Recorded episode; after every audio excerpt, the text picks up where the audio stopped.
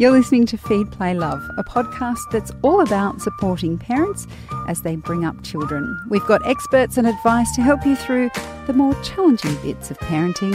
I'm Siobhan Hunt. Georgie Dent is one of the most calm, charismatic, and in control women I know. She has three girls, a thriving career as a writer and now author, and always seems totally on top of her game. But this wasn't always the case. In her 20s, Georgie had a breakdown. Her book, Breaking Badly, tells this story in the hope of helping other people who may be suffering or have suffered something similar. Hi, Georgie, how are you? Hello, I'm well, thank you. And I already feel like I need to correct the record. I am not sure that I am always calm and in control. That's but how is, I see you. Mm, Which is Yeah. kind of interesting, isn't it, really? Because Yeah. I'm curious to know what you were like in your 20s. Um, the Georgie we meet today, I, when I see you, I see someone who is, as I mentioned, on top of their game, immaculately dressed, beautiful, all of those things. mm. What would it be like if I met the Georgie of your 20s? Do you think I'd have a similar impression? It's possible that you would, yes. And I do think, I mean, I am calmer uh, now, I think, than I, than I was back then. But I, do, I think that I have always had uh, a, a, a- different outer persona to what is necessarily going on under the surface. And particularly when I was um, in my early 20s. So I when I was 19, I was diagnosed with Crohn's disease, which is an autoimmune disease of the stomach. It's not pleasant at all. Um, and I also was diagnosed with endometriosis. And so I ended up having I had three surgeries for endometriosis basically because I had this horrendous pelvic pain all the time and horrendous stomach. So both of these conditions were diagnosed at you know within a few months of each other. Uh, because of the Crohn's, I was on some fairly unpleasant medication um, to manage the symptoms.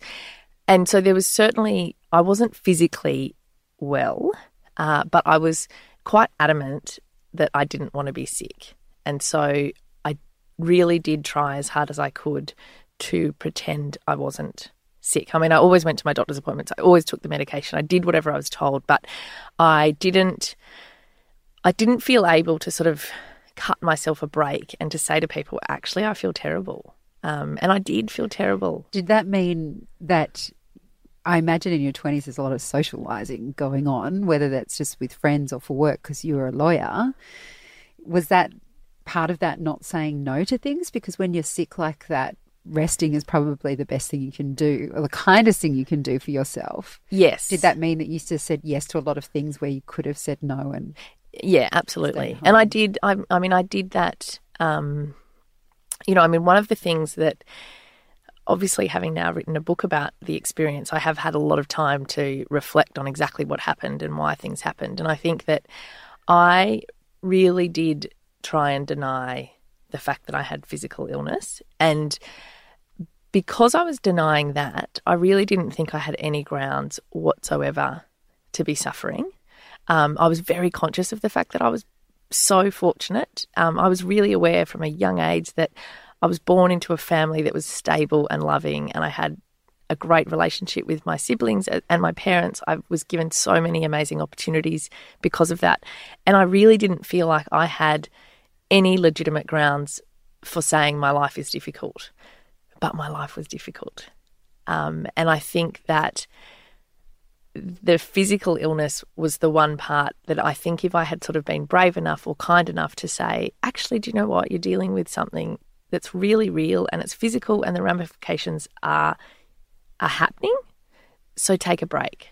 But I just didn't ever I didn't see that as an option and ultimately that accelerated and led to my physical demise. So, when we talk about your life in your 20s, apart from that diagnosis, what else was going on for you? Because it sounds like you were leading quite an intense life anyway. Yeah, so I um, I grew up in Lismore in northern New South Wales, and uh, when I was in year nine, I moved to Brisbane to boarding school, which um, my brother and sister did as well. And my parents are both from the country. They both got sent to boarding schools in Sydney from a young age. It was just sort of what we did. It wasn't because we were unloved or terrifically naughty. Um, but so we went to boarding school, and so, and I uh, lived in Brisbane for school, and then I did a I did uni, and I did a double degree in business and law, and I studied in Brisbane. Uh, and I did clerkships with a couple of different law firms, and I was offered a graduate position with one of them. And I asked for the graduate position to be in Sydney um, because I had sort of always wanted to. My sister had actually come to Sydney for uni.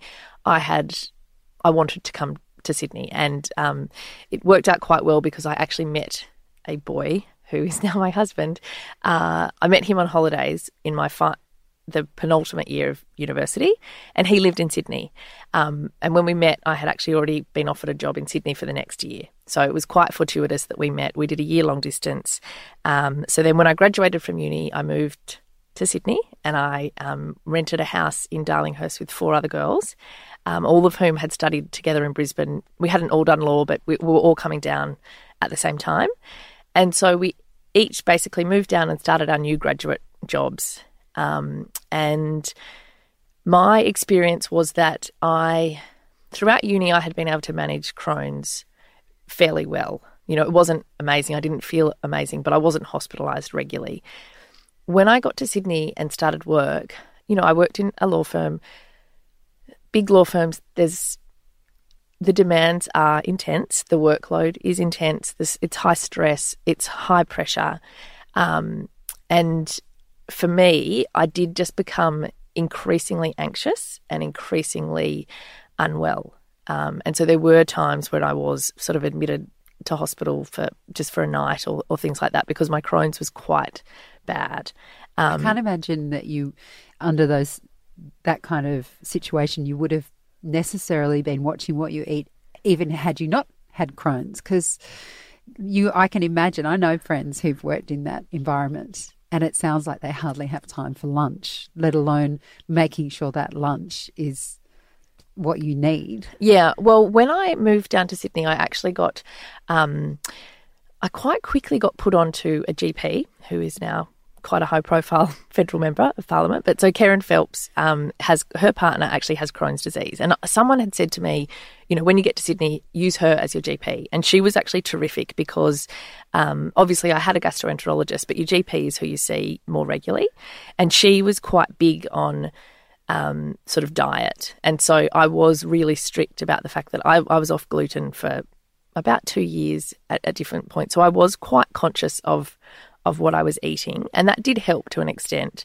Um, but ultimately, more than the food I was or wasn't eating, it was this.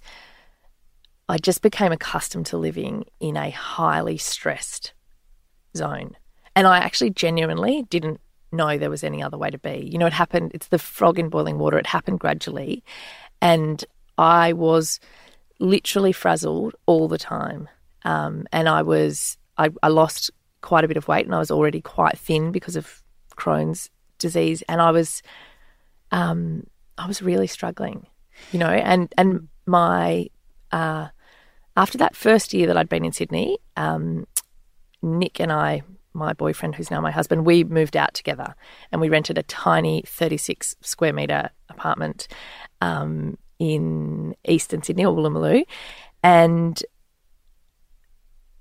you know, so that was quite an exciting thing. And we were, you know, he was still at uni, he was studying um, medicine, and he was also playing um, football sort of semi professionally. So he was between Canberra and Sydney. We had quite a busy life. My job was very demanding, but there was also this sense that I was just getting on with things, that I was going through the motions. Um, and then it sort of, once things started to come unstuck, it then unravelled fairly quickly.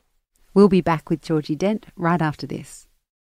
When you become a parent, you enter an exclusive club, one that only other parents can truly understand. I spent a lot of time running and yelling names. Come back, get back here. But I bought him one of those backpacks that had a lead, like, you yeah. know, a monkey one. Because it doesn't look as bad. Yeah, like a disguise. the Parent Panel is a weekly podcast that invites adults to ponder the big questions of looking after small children, with more than a bit of humour mixed in. Join us for the Parent Panel, wherever you get your podcasts. You mentioned in the introduction to your book that even though all of these things were going on, like your health and the intensity of your life, that those weren't actually the problem, that the problem was negative self talk, which when you talk, when you actually articulate that was what was happening, I think a lot of people can identify with that. It's a, something that lots of people do. Where do you think that starts, though? I can see it getting worse as things get harder, but where does it start? Why do you think you get on a path like that that leads to such a stressful and painful place? That's a it's a really good question, and that was one of the first questions actually that um, my husband asked me after he read the first draft of the book because he's like it's such a fundamental thing. You know, why did you start out from a position of sort of low self esteem and low self belief? And I don't know the answer uh, to that, but I do know that for me, and you know, when I first started writing this book, the publisher, um, one of the women that I was working with on the book, sort of said to me, "I want you to try and think about when this first, you know, if you were going to tell me a point in time when you think your breakdown became inevitable, when was it?"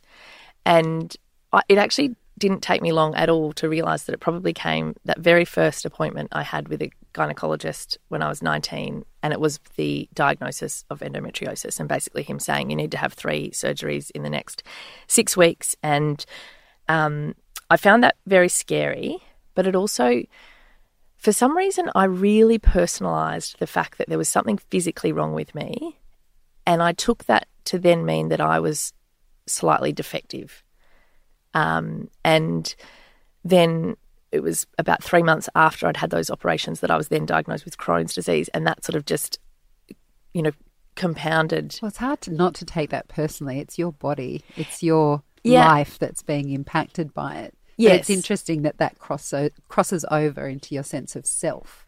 Yeah, and for some reason, for me, it really did, and I really took it to heart that there was something very wrong with me because my body didn't work the way it was supposed to work or the way I wanted it to work, which was in a way that didn't interfere with my life. I didn't want to feel sick. I didn't want to be in pain.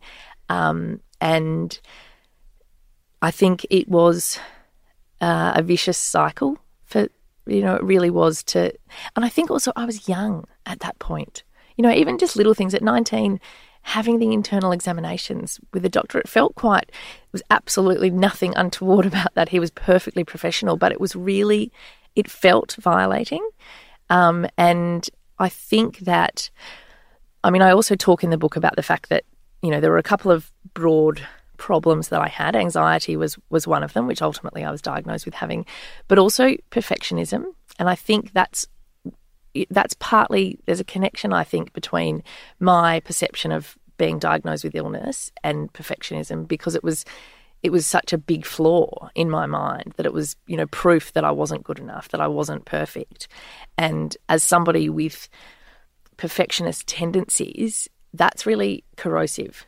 Um, and I think it's also important and this is one of the things that I talk about in the book is that it's really easy to fall for the line that perfectionism is sort of a humble brag, that it actually means I just have terrifically high standards and I'm excellent at everything, yes. which is not actually what perfectionism is. Perfectionism is when you feel like you have to achieve because without that, you are nothing.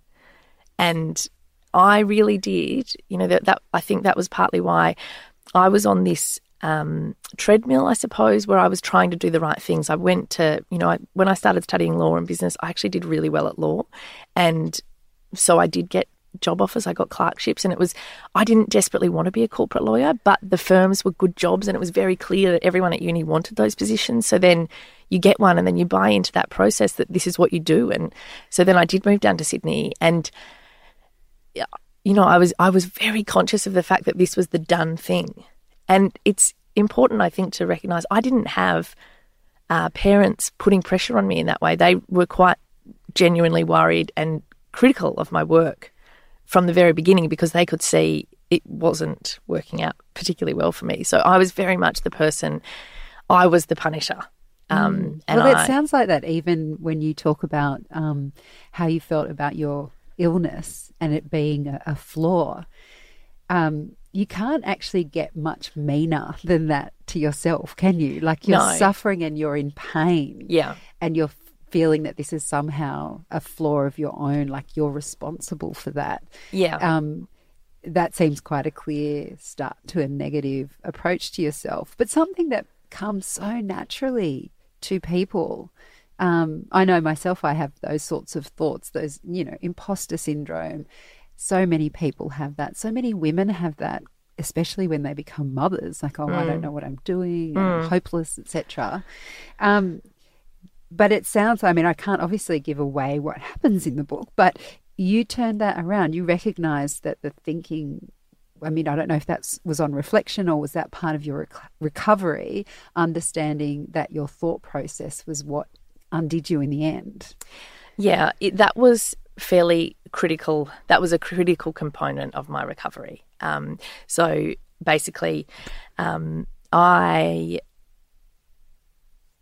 Uh, so my, as I said earlier, my Crohn's was bad. I wasn't well. I was really stressed all the time, and um, it was about April, I think, that I fell over one night at work with this sort of crazy vertigo attack. So if someone had said to me that an earthquake had hit, I would have believed them because it felt like something had like literally I just lost balance and I fell over. And one of the fellow grads he was in my office at the time and we were chatting and he sort of um, Freaked out? freaked out went and went and ran another one ran and got another one of our friends and she came over and they were like hey have some water let's see. And I just felt I sort of was sitting up and I just felt really uneasy. I felt dizzy a little bit nauseous.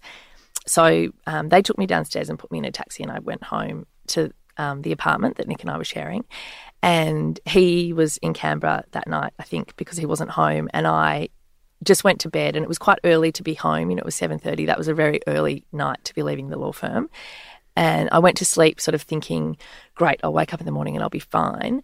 And I wasn't. I, I, I couldn't actually get to work the next day which was a really big thing for me because I persevered a lot. There were a lot of days where I was well within the bounds of humanity to have a sick day and I didn't but on this particular day I was so dizzy um, that I couldn't. And it's it, I mean you have to read the book to get the full story of what happened but basically that was the beginning of 4 months where I was dizzy all the time. I couldn't I would my balance was off so I couldn't easily walk around. I couldn't do I couldn't live basically independently anymore. I ended up taking you know, it happened in different phases. I initially took, I saw an ENT and he said, I think you need a week off. I think, you know, your body is, something's happening here in this dizziness. You need to take a break. So I took a break, I took a week off work and I flew home to mum and dad's place. And it was the most stressful week almost of my life because I was like, stop stressing. You have got to stop stressing. Oh, God. And I'm like, what's the right way to do this? And mum and dad were going off to work, and I was like, right, they're going to work, and I've got to de stress. And I couldn't de stress. And it was Of like, course not. it, I couldn't. And I couldn't mm. read because I felt guilty for reading. And then I, it was just an absolute nightmare. Anyway, unsurprisingly, I didn't end that week feeling better. So I went back to Sydney, started back at work, and then it just, it unraveled basically. And then I ended up having to take an extended period of unpaid leave from work. I moved back home with mum and dad because basically I needed a carer, and mum took carer's leave um, from her job and basically took on the very thank- thankless, demanding job of becoming my carer. and I was ultimately at their place for about three months, mainly on their couch, mainly sobbing or yelling at her. Uh, and, you know, she had said to me on a number of occasions, well before this point, that perhaps maybe anxiety was something we should talk about. And I was furious at even the suggestion because, as I, I was like, Mum, if physically I am better, I won't be stressed. I won't be anxious. Okay, so let's just focus on the fact that some someone has to tell me why my body's doing this. I'm so dizzy, my Crohn's is going, you know, berserk. And she was obviously just beside herself because she couldn't get through to me. And then eventually, a lovely, lovely 70 year old physician in Lismore, and I was on the medical merry-go-round. I saw so many doctors and so many naturopaths and yoga gurus and acupuncturists and GPs and specialist neurologists. I did we just did everything to try and find out what was wrong with me.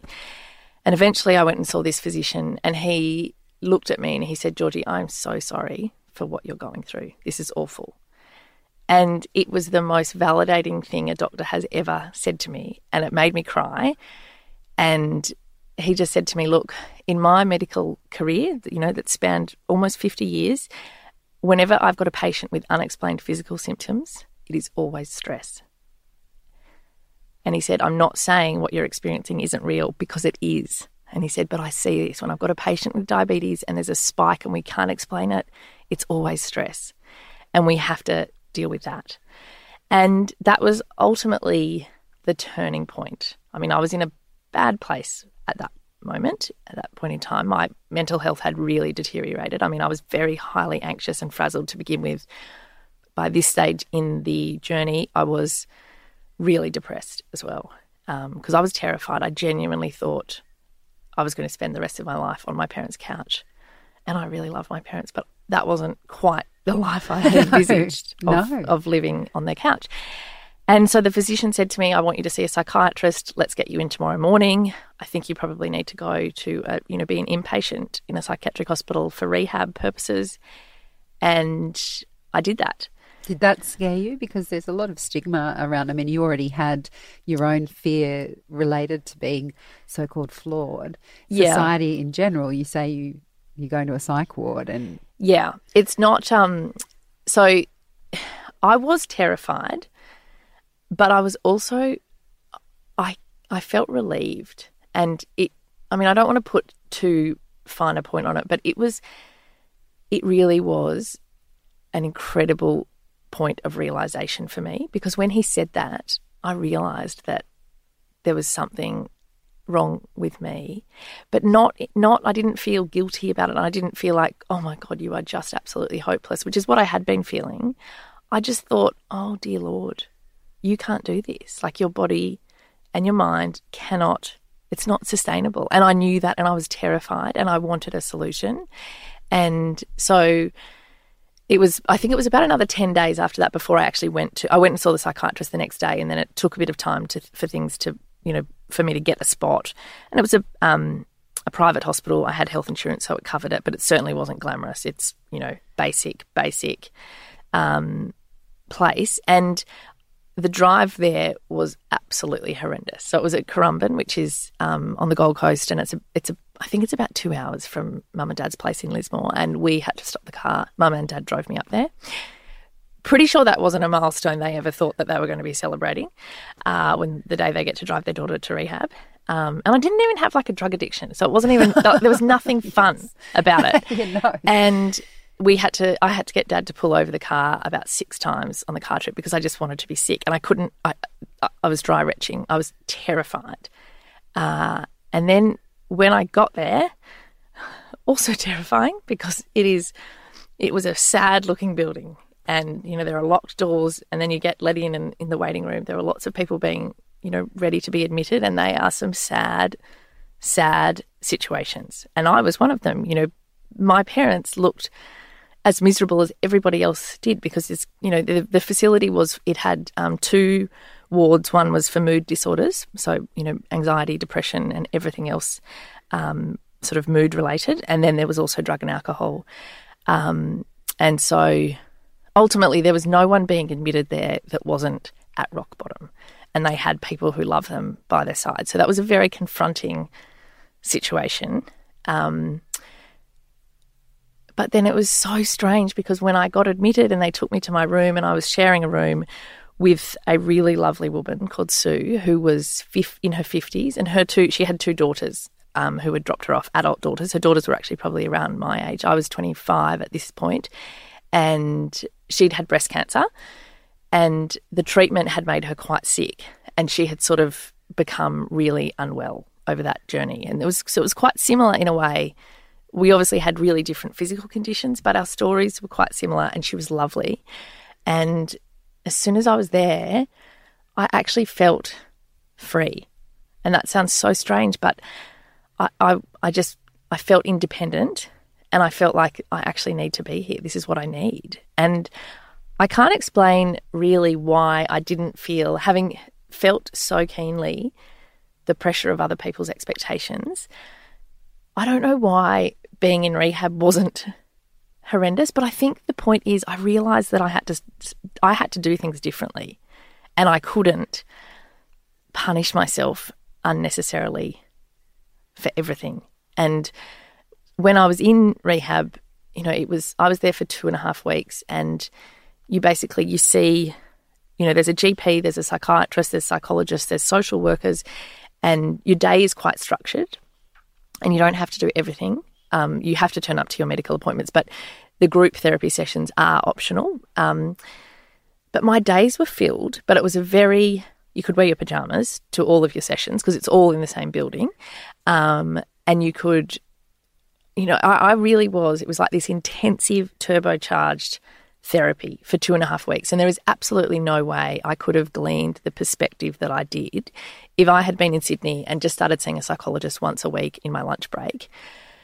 There's no way I could have absorbed and changed the way that I did when I was in rehab because I was talking about everything because I really did realize there was nothing left to lose because things had got this bad and this is where I was. And by talking uh, in those group therapy sessions and listening to everybody else, one of the really common themes that emerged was that all of them, like me, were punishing themselves for being in this position.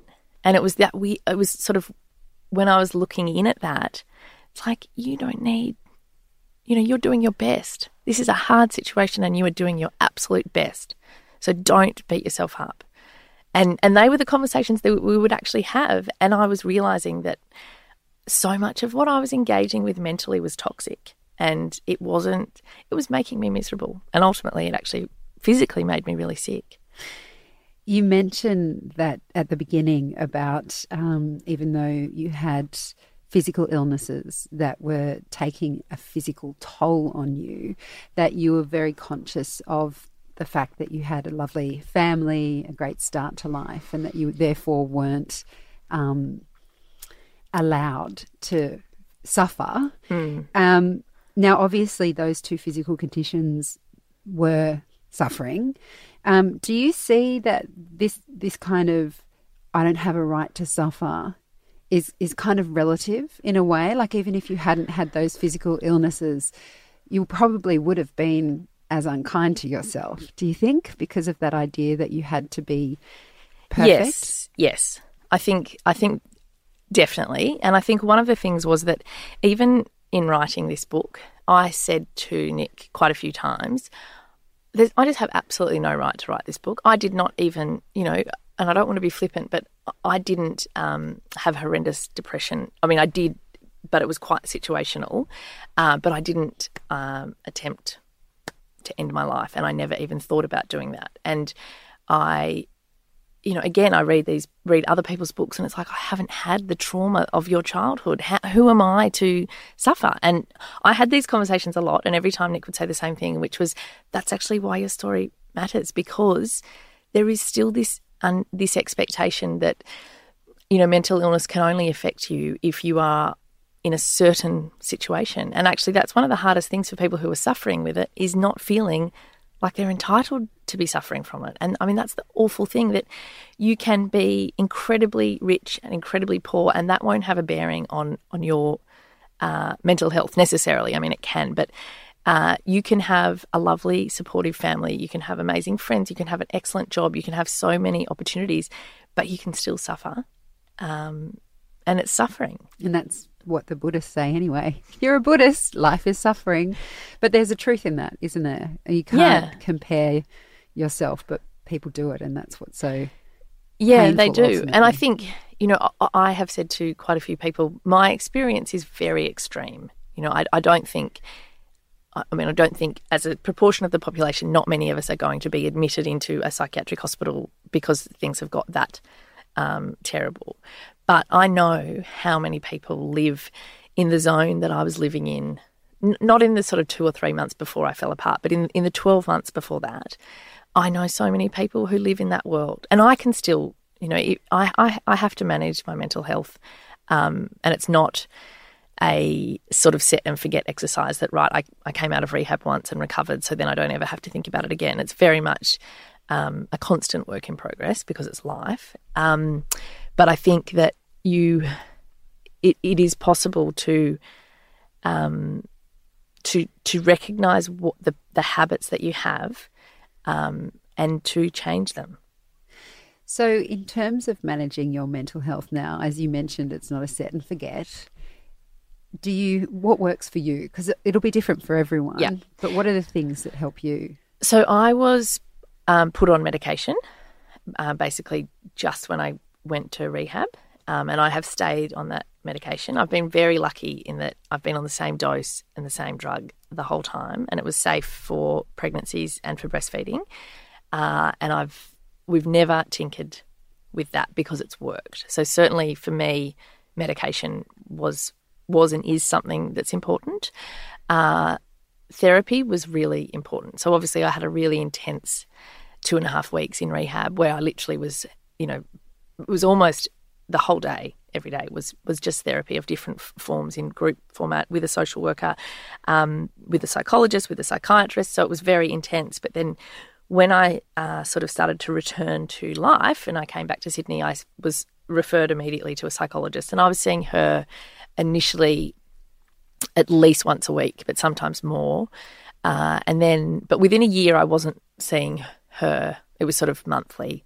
Um, and then at different points, I have gone back to not to her in particular. She moved to New York, but I have I have seen. I sort of have psychologists in my repertoire. Um, How important is it to your recovery that it's the right psychologist? um,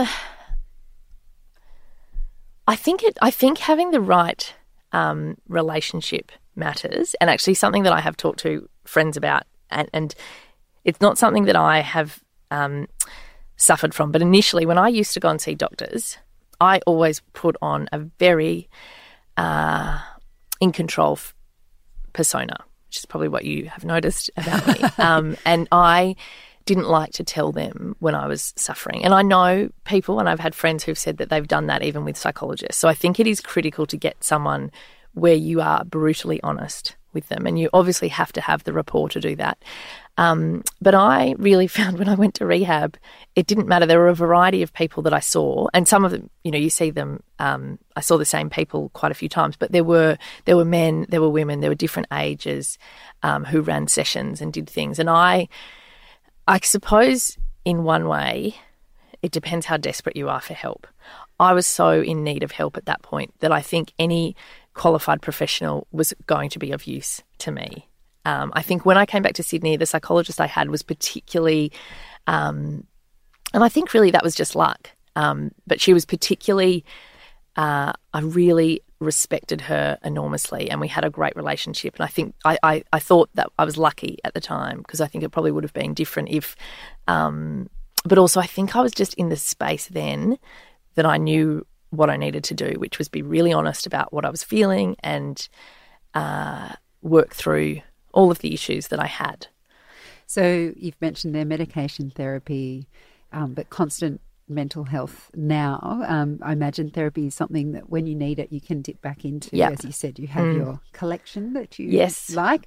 Um, are there any other things that help you? Because you do have a really well. It seems that you have a very busy life now. You, Yeah, I you work. You've got three children. You've got a partner. Yep, yep, it is. And and so the thing is, um, I do actually have a fairly decent threshold for managing stress now because I'm not stressed all the time. I, I, I don't mean managing stress. I mean that I am able to, on the whole, manage the competing interests of my life, and they are fairly significant because we do have three kids. We don't have family in Sydney. My husband's job is ridiculous. Um, I am freelance, so I'm wearing lots of different hats. There's always different deadlines, um, and I'm able to manage that. Uh, but I, I have to always be aware of where my stress levels are, um, and w- that's when things like, particularly when I was when I first got sick and was getting better, exercise was amazing for me because I just genuinely thought when I started at the law firm, I was like, exercise is only for people who have time for that. Like, what, what when would I ever make time for that? That wouldn't happen. And I mean, I wasn't ever particularly, I've never been like a mad fitness person, but I really was quite dismissive of that. Um, whereas when I started to get better, and I think because physically I lost control of everything for, you know, I, I spent four months not being able to live effectively. So being able to move again was actually legitimately thrilling. You know, being able to at, at rehab they did they had really gentle um, yoga classes and they had like a little gym and they had we would go for walks, you know, guided walks with people. We weren't like in handcuffs, but we were in. uh, and you know, I, I actually really started to process how I felt you know, in a positive way. And I sort of started to make that connection that actually I don't need to live with a racing, you know, chest and struggling to breathe and every second breath is, you know, which was, that was just how I lived. And so I sort of did have this awakening where I was like, okay, different way, breathe, stay calm, actually think about staying calm. You know, I did meditation classes there, I did breathing classes, and I was like, who knew you even knew who knew you had to learn Yes. how to breathe?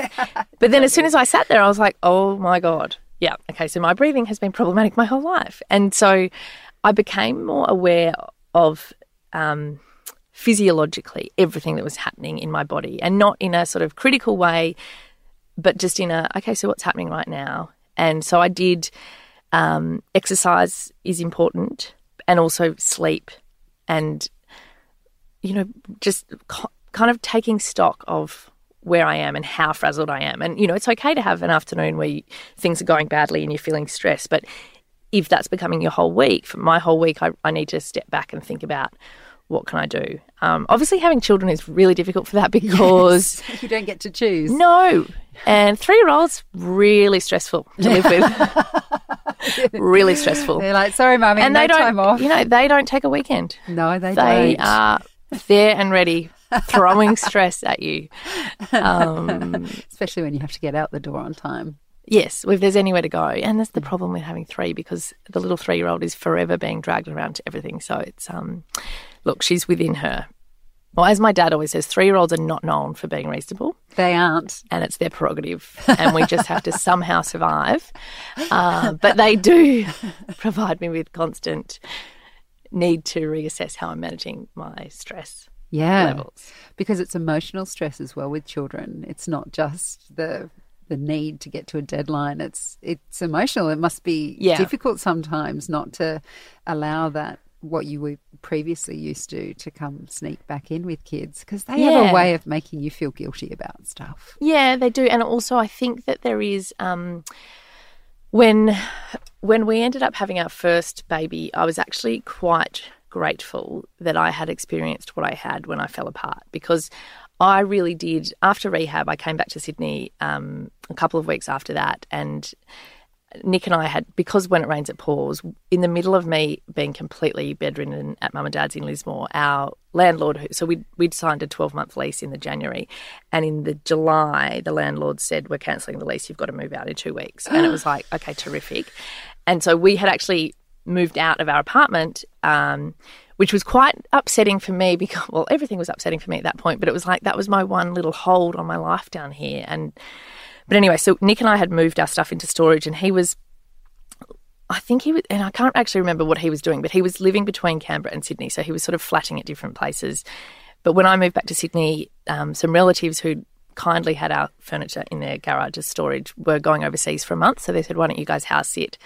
So we uh, sort of started living back together, and I started working at David Jones selling clothes casually um, just you know doing a couple of shifts a week and then gradually it built back up.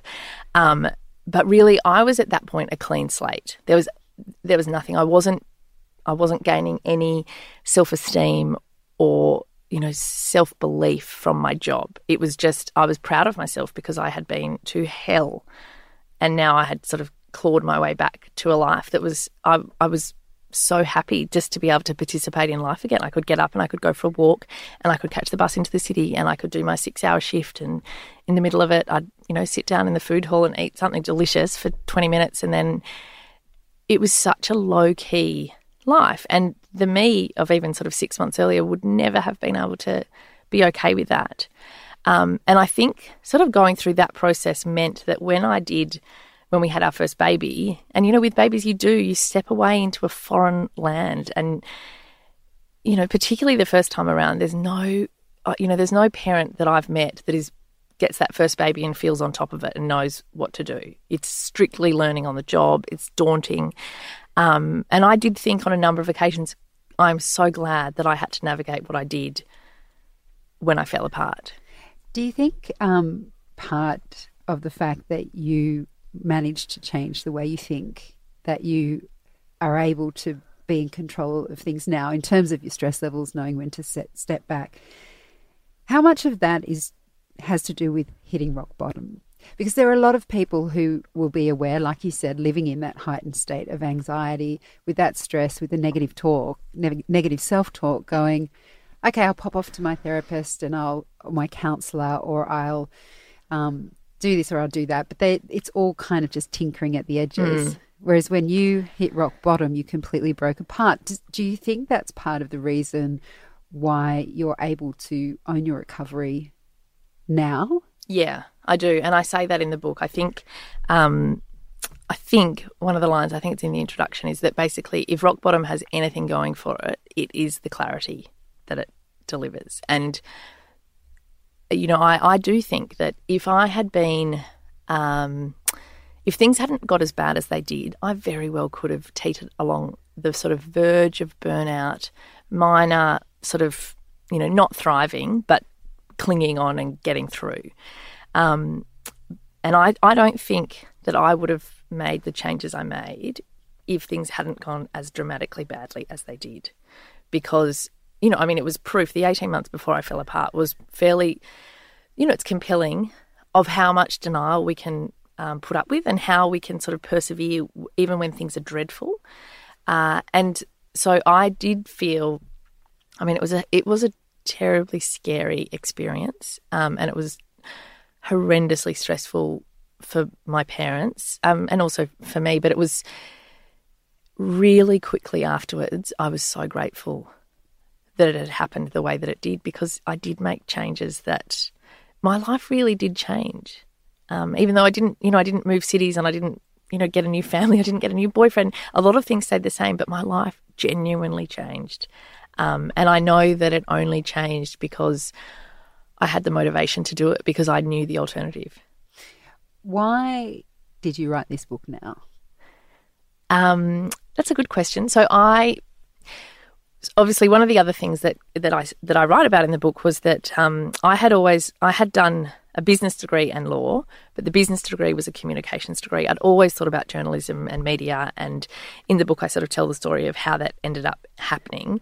Um, but basically, my first proper job after my break um, breakdown was working at BRW magazine as a reporter, and I then, well, as a researcher initially, but then as a reporter, and I have since then developed a career in journalism, and obviously I write a lot. I, I had a blog when we were um, when we had our first baby, like many other mums, I started a blog and it was just this sort of sanity, life affirming gift that I had because I loved writing and people connecting. And um, so effectively, I became a writer.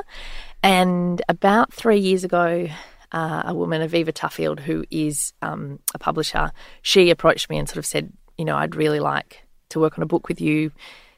Is there a book you'd like to write? And because I do write a lot of women's issues, she was sort of like, you know, is there something there? And I just said, I was actually pregnant at that stage with our third baby. And in probably a rare show of wisdom, I actually said, you know what, I would one day love to write a book, but not now.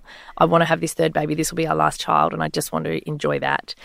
Um, so I did, and that was a great decision. And I actually really actively, when I was home for those first six months after our third baby was born, I just loved it.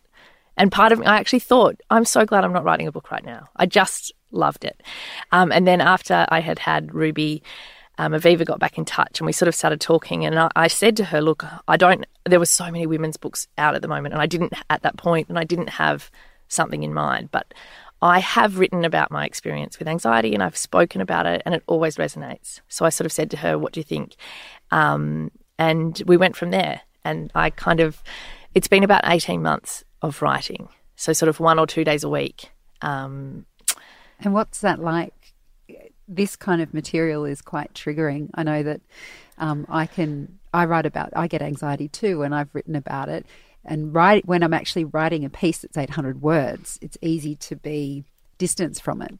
If I had to delve back into where my anxiety was really bad before I started taking medication, I think I'd find it quite triggering. I'm not sure how, how have you found writing about it? Um, I found it really quite cathartic. Um, I, I mean, it's it's funny because a lot of people have asked me this question, and I'm not, uh, I'm not making it up. I genuinely think that at the time of writing it, because I knew how comprehensively things got better for me, I didn't find it difficult to write. Funnily enough, though, through the editing process, and the editors, um, it's, it's, being published by Affirm Press in Melbourne, and they have done the most amazing job. And actually, through the editing process, I found it harder, not triggering, but I just I saw how sad it was. You know, you made that comment before about how mean it was to be beating myself up for having an illness. And through the editing process, particularly because there were bits where they sort of really wanted me to flesh stuff out and reflecting on it, I was like, my goodness, that is sad. You know, I can't believe that you went through that. And so I definitely, um, yeah, there were parts of the editing process that I found quite hard. And I do have to say that for mum and Nick in particular, they found it quite traumatizing to read. I think because obviously they're not in my head and they know what happened at the time. They were with me and um, but they obviously haven't spent 18 months tapping away, writing about it, exploring it, dealing with it. So for them to, you know, and, and also friends have read it and it, have said, you know, it, it's not um, it's not an easy read in certain parts, but ultimately it is actually a story of hope. And I do genuinely believe that because I think that we do fortunately, you know, there are conversations happening about mental illness far more now than than there used to be. Um, but I think it is easy to believe that things, you know, if you have anxiety, that your life has to look a particular way. And the reality is that with treatment of all different kinds and with um, changes, you can, you know, you can create an escape from it. Yeah, I think that's so important. So often people, like you say, they'll talk about it, but they won't talk about the hope or listen to people. There's not enough people talking about their recovery. So that's what's really important, I think, about your book. Um, Georgie, I think we'll have to end it there. Thank you so much for coming in and speaking with us. Thank you so much for having me. That's Georgie Dent. She's a writer, presenter, and author of Breaking Badly, and we'll put links to where you can get your mitts on the book in the notes of this episode. In the next episode of Feed Play Love, we'll be back with Helpline and our resident Mothercraft expert, Chris Minogue, answering all your parenting questions. There's many different ways of doing it, but if I would just stick to the basics, listening, going in when it's an active cry, helping him to settle. The other thing that I think doesn't get across is that it takes between five minutes and 15 minutes to settle a baby. If you want to ask Chris your questions, you can email them to us directly. The email is helpline at theparentbrand.com.au. Feed Play Love is written and hosted by me, Shevonne Hunt.